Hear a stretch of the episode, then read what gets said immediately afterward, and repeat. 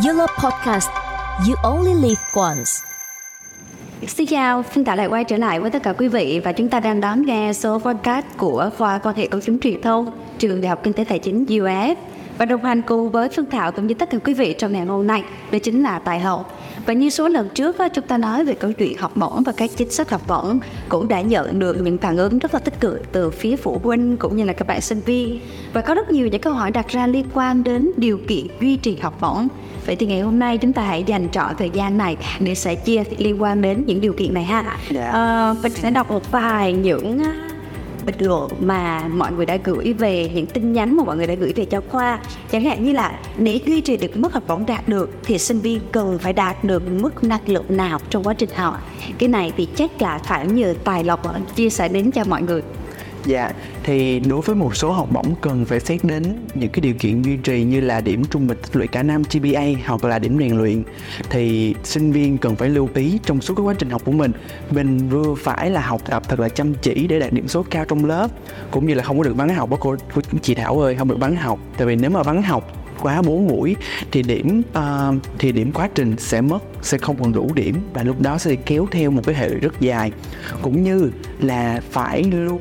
các bạn sinh viên phải luôn tạo mọi điều kiện để hỗ trợ nhà trường trong cái công tác là à, tham gia hoạt động nè sự kiện để kiếm cho mình những cái con để kiếm cho mình những số điểm rèn luyện thật là tương xứng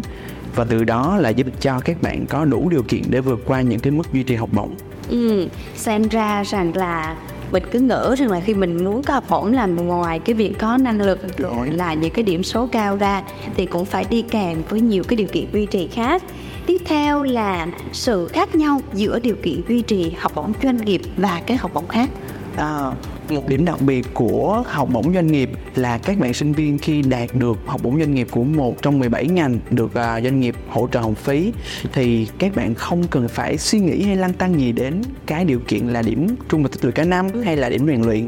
À, nhưng mà mặt khác là khi các bạn sinh viên đạt được là học bổng tuyển sinh hoặc là học bổng tài năng thì các bạn phải lưu ý là mỗi năm chúng ta đều phải xét tuyển. Ví dụ như là học bổng tuyển sinh ở chị Thảo làm các bạn phải đạt được hơn là 65 điểm rèn luyện đối với lại cái mức 25% à, nhìn chung là điểm phải thật sự là ổn định điểm trung bình tích lũy cả năm phải thật sự là ổn định cũng như là điểm rèn luyện phải luôn luôn là đầy đủ trên 65 trở lên để có thể duy trì như thế này thì coi như là các bạn sinh viên mà muốn có học bổng thì cái cạnh tranh của mình nó cũng sẽ rất là cao. Dạ. vì là nó sẽ cần cái sự nỗ lực của cả quá trình chứ không phải là nhìn thấy các bạn có học bổng mà mình nghĩ rằng là các bạn may mắn. Ừ, hồi nãy thì lộc có nói đến một học bổng nữa đó chính là học bổng tài năng. À, thoạt nghe thì mình cũng có thể hình dung được là bạn nào có tài hay có năng khiếu gì đó. Dạ. nhưng mà chắc là phải nhờ lộc chia sẻ rõ hơn.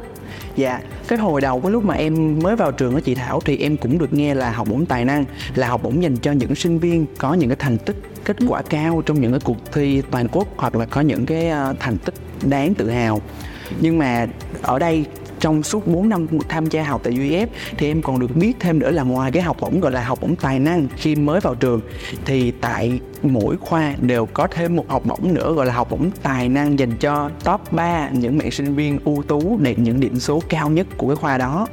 cho nên là sinh viên cũng như là các phụ huynh cần lưu ý là mình có tới hai là học bổng tài năng một học bổng tài năng xuất hiện ngay lúc mới đầu nhập học và một học bổng tài năng là xuất hiện trong suốt quá trình học Ừ. Như vậy thì mình phải theo dõi trong quá trình những cái thông báo Dạ. và mình xem thử là khi nào có được những cái suất học bổng đó Dạ, đúng rồi. đăng ký cho kịp đúng rồi. Thế thì nếu như mà bây giờ như là trường hợp của Lộc chẳng hạn đi, mình đã có học bổng doanh nghiệp rồi. Thế thì mình liệu là mình có được có thêm học bổng tài năng không?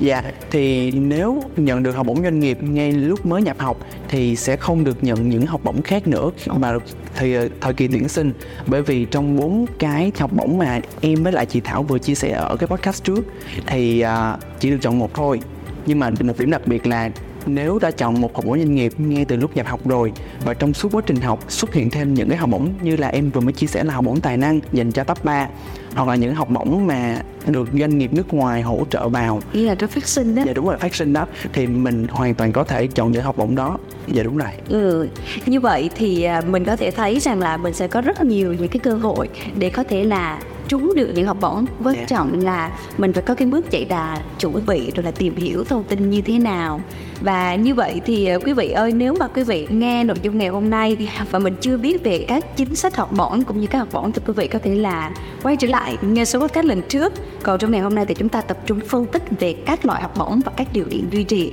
một lần nữa thì rất là cảm ơn Tài Lộc. Thế là từng cái khoảng thời gian để chúng ta ngồi lại với nhau chia sẻ các thông tin hữu ích của khoa quan hệ công chúng truyền thông và cũng như là của trường đại học kinh tế tài chính. Đến đây thì có lẽ là Tài Lộc sẽ có lời chào đến cho mọi người khi mà đã đồng hành cùng với mình Dạ, thì à, à, Tài Lộc cũng như là chị Phương Thảo cũng hy vọng là tất cả các phụ huynh cũng như là các bạn sinh viên sẽ có thể an tâm theo học tại UF cũng như là mình sẽ vững tin cũng như là thật sự cố gắng để duy trì cái mức học bổng của mình. À, thì thực thực tế là Tài Lộc đã làm được như vậy bởi vì có sự hỗ trợ rất nhiều từ quý thầy cô cũng như là từ tập thể của UEF rất là trân trọng điều đó. và mong rằng là các bạn sinh viên các bạn cũng sẽ có được một khoảng thời gian rất là rực rỡ khi các bạn đến nhập học tại trường đại học kinh tế tài chính UF nói chung và khoa quan hệ công chúng truyền thông nói riêng còn bây giờ Phương Thảo và Tài Lộc xin được gửi lời chào và hẹn gặp lại xin chào mọi người You love podcast. You only live once.